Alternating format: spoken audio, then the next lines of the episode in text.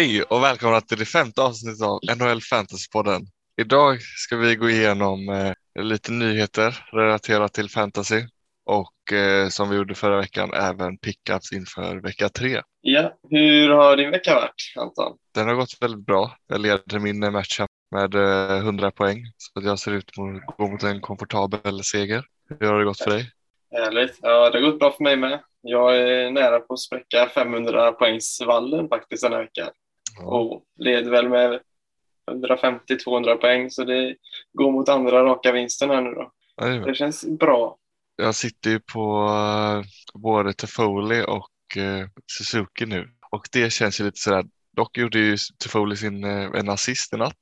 Det var ju skönt, men Suzuki har inte alls kommit igång och vi börjar bli lite stressade över det. Men samtidigt har det ju gått så pass dåligt för Montreal så att man hoppas att de någon gång kan studsa tillbaka lite grann. Ja, jag förstår det.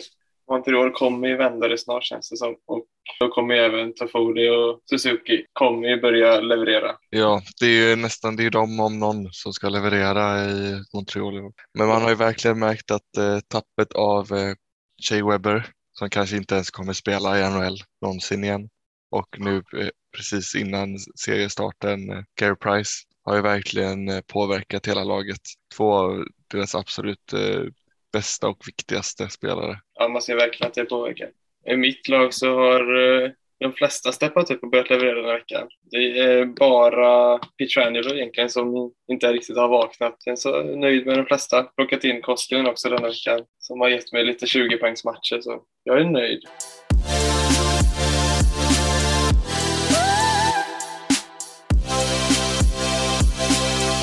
Och eh, den första nyheten som vi har är att Evander Kane fick en eh, 21 matchers avstängning av, Mont- eller av NHL, vilket gör att han minst blir borta till november, den 30 november. Han hade brutit mot några covid-regler om jag förstår det rätt, men Mm. det lär väl inte riktigt.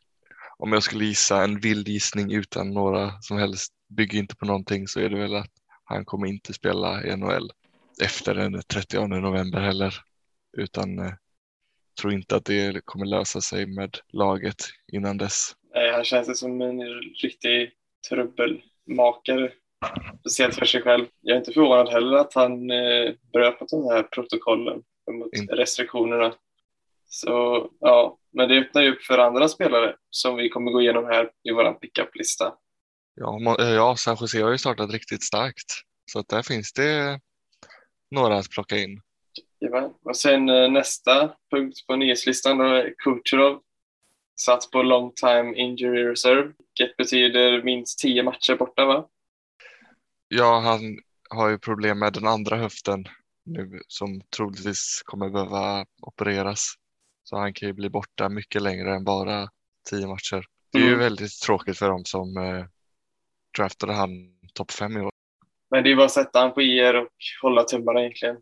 Ja, ja, om man har två IR-platser så ska man ju absolut hålla kvar han, men det kan ju också vara, det beror ju på om man, om man har tre stycken spelare som man behöver sätta på IR så kanske man får prioritera någon annan.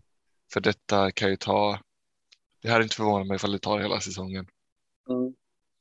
Ja, det jag tänker, om man måste droppa en, då, jag hade aldrig gjort det, då hade jag letat trades, för det känns som att det är ändå ett läge man kan trada han i. Man kommer inte få hans fulla värde om han hade varit frisk, men någon, det känns inte som att någon är villig på att chansa på honom som har en ledig e IR-plats.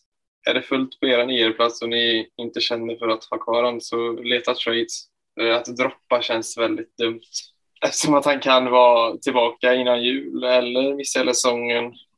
Eller så. Det är väldigt ovisst. Vår eh, nästa punkt är inte riktigt, eh, riktigt fantasy-relaterad, men det är att Kotkaniemi gjorde sitt första mål för Carolina i Montreal och han blev utbuad. Jag tycker det är lite roligt att han gör sitt eh, första mål där av alla ställen. Ja, det såg lite, lite roligt ut nästan när han åkte. Direkt när han kom in på isen så började hela Montreal bua. Men kul att det är en liten beef mellan Kotkaniemi och Montreal nu efter bytet. Nästa nyhet är att eh, Scheifel och eh, Wheeler är satta på covid-protokoll och blir borta i ungefär en vecka. Jag tror Wheeler är borta lite mer om jag inte missminner mig. Va? Ja, precis. Wheeler hade ju symptom eh, och kommer ju vara borta minst en vecka till från när vi spelar in idag då, söndag. Så, och de här kommer inte gå att sätta på IR, så det är ju lite tufft för dem som har dessa två Winnipeg-spelare. Men eh, som sagt, Scheifele kommer antagligen komma tillbaka här om någon dag. Wheeler borta lite längre. Ja, man får bara hålla ut lite för det är, det är inte det är inga, ingen långtidsskada direkt, utan det är, det är bara cirka en vecka. Ja, precis. Och covid är inte riktigt över än, så man får ändå räkna med att något sånt här skulle hända. Liksom. Nästa nyhet då, det är Bobrovski, back on track enligt oss. Ja, han har ju han... spelat helt otroligt eh, till att börja med. Ja. Fyra vinster på, av fyra möjliga för han och fem av fem för eh, Florida. Tror, om jag inte missminner mig, så är han topp 15 i våran liga som är standard, en standardliga. Då. Det är ju riktigt bra för en Bobrovski som har varit rent ut sagt kass senaste åren tycker jag. Så han lever verkligen upp till sitt 10 miljoners kontrakt nu. Ja, det, man vet inte vad det kan bero på om det är laget eller om det är han som producerar. Men han har ändå en räddningsprocent på 94,2 och goals against average på strax under 2. Ja, det är riktigt bra.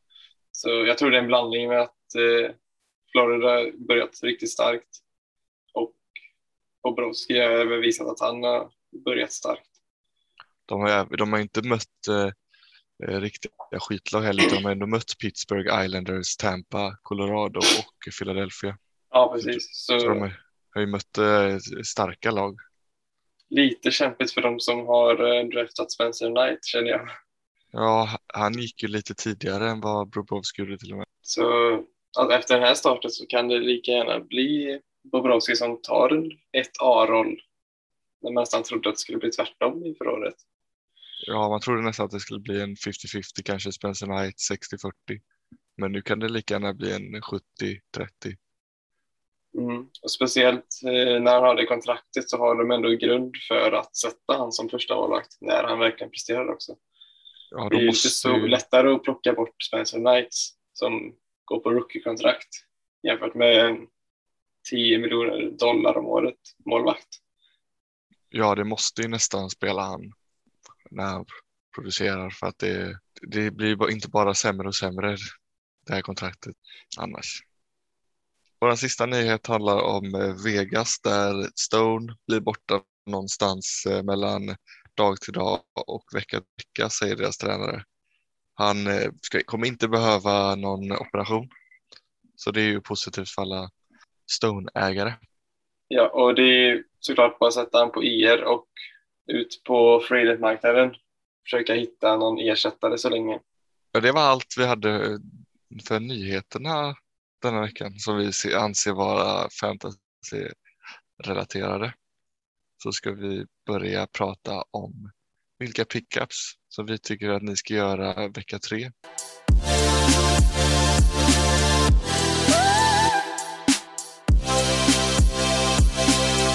Ja, och våran eh, första gubbe på listan av pickups vecka tre då är Koskinen Eh, han gick någonstans från 13 procent upp till 46 procent eh, ägd i Yahoo. Eh, och detta är ju på grund av hans resultat nu när Smith har varit borta. Så eh, det vi tänker är egentligen om han kan ta första spaden nu när Smith, nu när han kommer vara borta några dagar eller någon vecka till.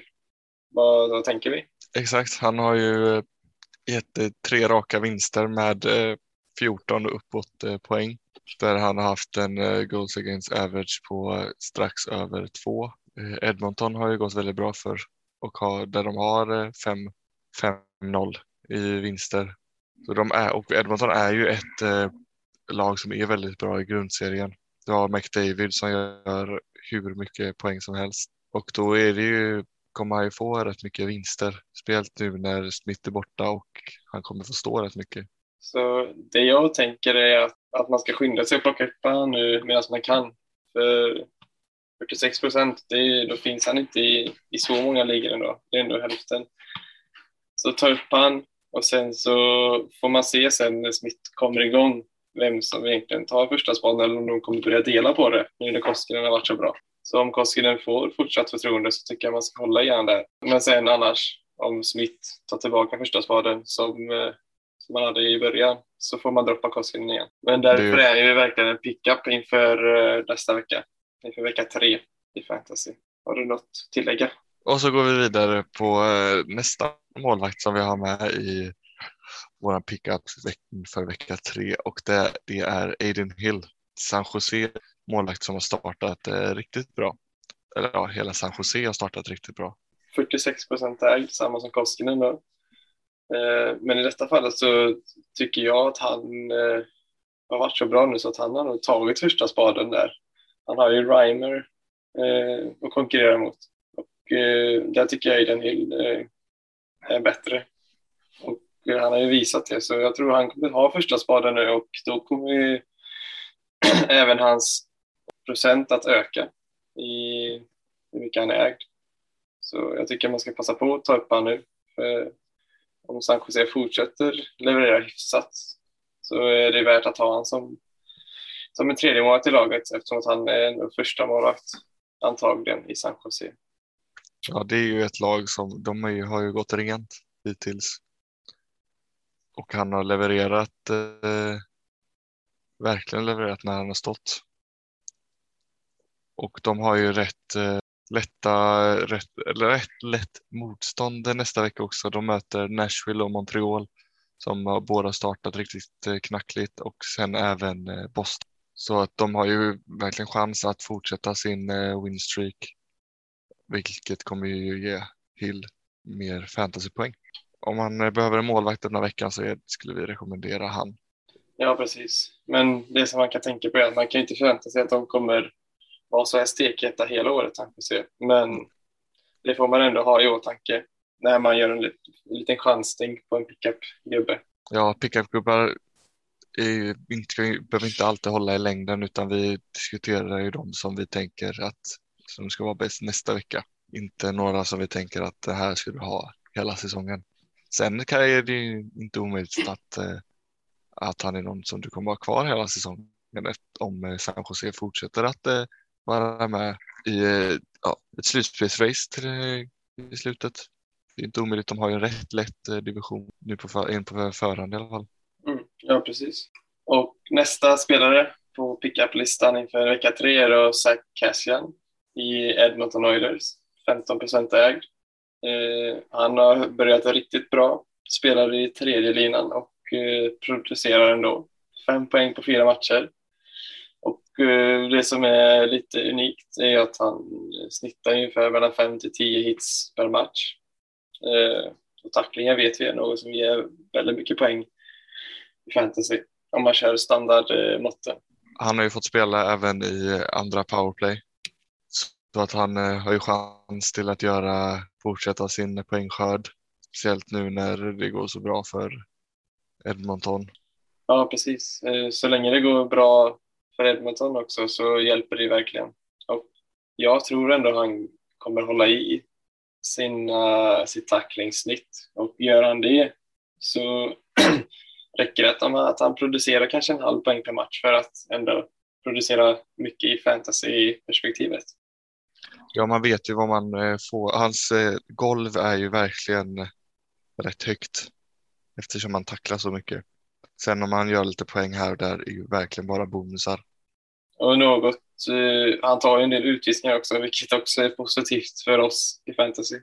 Ja. Så en femma för slagsmål hit och dit är inte helt fel heller. Nej, det hjälper ju bara till.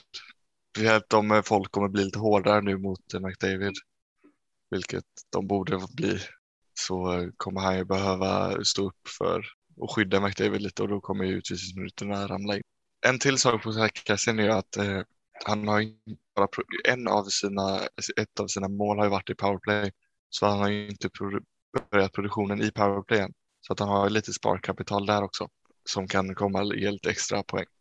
Om vi går vidare till eh, nästa spelare så har vi våran eh, enda svensk på listan denna veckan och det är eh, Jonathan Dahlén. som är ägd av bara 6 procent. Han eh, har ersatt eh, Kane i första line och har gjort eh, tre mål än så länge. Får även spela powerplayet. Så han har ju sett riktigt, riktigt bra ut nu, även nu när San Jose har gått så, så bra så har det hjälpt han såklart. Av det jag har sett när jag har kollat när han har spelat så ser han riktigt fin ut. Och det är lite samma som Aiden Hill där. San Jose går ju väldigt bra nu och då ser man även det på spelarnas produktion. För uh, att spela första line med Couture och Meyer och första powerplay i ett San Jose så tycker jag att han verkligen är värd att i alla fall ha som en pickup-spelare och streama honom om man har plats. Eftersom att han finns ju nästan i, i alla Yahoo-ligor. Ja, han spelar ju första powerplay med eh, Erik Karlsson som eh, leder eh, den svenska poängligan. Som har gjort det riktigt bra med eh, eh sex poäng hittills. Är rankad just nu eh, 58. Också någon som man kan eh, titta på lite. Han är ju dock eh, 76 procent roster så han troligtvis finns han inte i just din liga. Men han har blivit 16 procent mer roster bara idag. Så att det är inte omöjligt att man kan antingen plocka upp han eller folk som fortfarande inte håller han så högt Tröja till sig han rätt billigt och kanske chansa på det. Det är ju trots allt ett OS-år och det, han eh, ser väl det lite som sitt sista OS-chans skulle jag kunna tänka mig. Han blir ändå upp mot eh, åren och mm. att nu när han ändå är i en bra ålder där han ska kunna prestera så det känns lite som att han ger, ger allt för att komma med i den OS-truppen. Han har ju ändå ett kontrakt på eh, över 11 miljoner. Ja, ni får ju akta er så att ni inte köper han bara för högt för att han har ju trots allt inte visat, visat de tidigare åren att han inte riktigt är där han en gång var. Det är ju ingen back jag skulle gå ut och lasta in allt jag har och äger för att eh, få tag i utan eh, men om man kan få han för någon lite billigare så det, kan det ju vara värt att chansa. Ja, speciellt om man kanske har överflöd av eh, ytterforwards till exempel, vilket man ofta har och behöver en, en femte back så kan det vara värt att titta på en trade. Nästa spelare på pickup-listan då är en till målvakt, eh, Jonathan Bernier, ägs av 12 procent. Ehm, just nu är han day-to-day skadad, men eh, vi anser att han kan vara värd att plocka upp för han kommer ju vara tillbaka till vecka tre. Anledningen är egentligen för att han kommer ju vara ohotad första målvakt i New Jersey eftersom att Blackwood har en hälskada och sitter på IR just nu. I dagsläget är det Wedgwood som är en första målvakt och Bernier är ju många nivåer bättre än Wedgwood. Så inför vecka tre, eller i vecka tre så kommer Bernier antagligen få de flesta starter. Jag tycker inte New Jersey är samma slagpåse längre som de kanske har varit tidigare år. Utan de är ändå ett okej lag och på uppgång. Så Eftersom att han ägs av 12 procent så finns han också i de flesta ligorna. Och eh, att ta upp en första målet i ett okej okay tycker jag låter väldigt vettigt. Eller vad säger du? Ja, men speciellt när de har eh, plockade in eh, eh Dogge Hamilton på marknaden i somras så har det deras defensiv verkligen blivit bättre. Och som, som du precis sa, jag ser inte heller dem som någon slagpåse i år. Utan eh, de kan vara med att eh, slåss om en slutspelsplats. Kanske inte riktigt är där än. Och beroende på hur länge Blackwood är borta också så ser jag även att man kan hålla kvar i Bernier. Kanske som en tredje målvakt i alla fall. Om han håller sig skadefri då. Och så tar vi våran sista eh, pickup-spelare för veckan och det är eh, Radko Gudas som ägs av eh, 41 procent det som är med han det är ju att han tacklas väldigt mycket. Han ligger på mellan 5 och 10 tacklingar varje match, vilket ger oss eh, som kör standardpoäng eh, väldigt mycket fantasypoäng. Han ligger ju rankad 32 just nu och har bara, om man säger så, två assist. Så det är inte poängproduktionen som har gett han sina poäng. Men det är också att eh, Florida går som tåget just nu med eh, fem raka vinster så det plussar ju på hans plus minus statistik. Mm. Jag tycker han är väldigt underskattad i fantasy. Jag tycker han borde vara ägd av lite mer för att han låg någonstans runt topp 50 hela året förra året. Och det gör han ju nu med och endast ägd av 41 procent. Han är ju lite och. som eh, Zach Cassian. Man vet vad man får Ja, Ja, precis. Och, eh, jag ser inte någon anledning till att Florida kommer gå ner sig så mycket mer. Det är klart att de har haft en jättebra start, men de kommer ju vara ett av topplagen i år och Gudas kommer få spela ändå en okej del och kommer ju lasta på sina tacklingar varje match. Så han är verkligen värd att plocka upp inför nästa vecka och kanske hålla kvar om eh, plats. han är ju en bra fjärde femte backe som att som han bara har sitt alldeles där. Ja, Som- en riktig tank som bara samlar, samlar poäng. Ja. Han spelar ju eh, ändå med Gustav Forsling i ett eh, andra backpar. Så han har mycket speltid. Han ligger runt, ja, strax runt eh, 20 minuter per match. Gustav Forsling som är lite mer offensiv så Gudas kan ju fokusera på lite mer det defensiva och smälla på.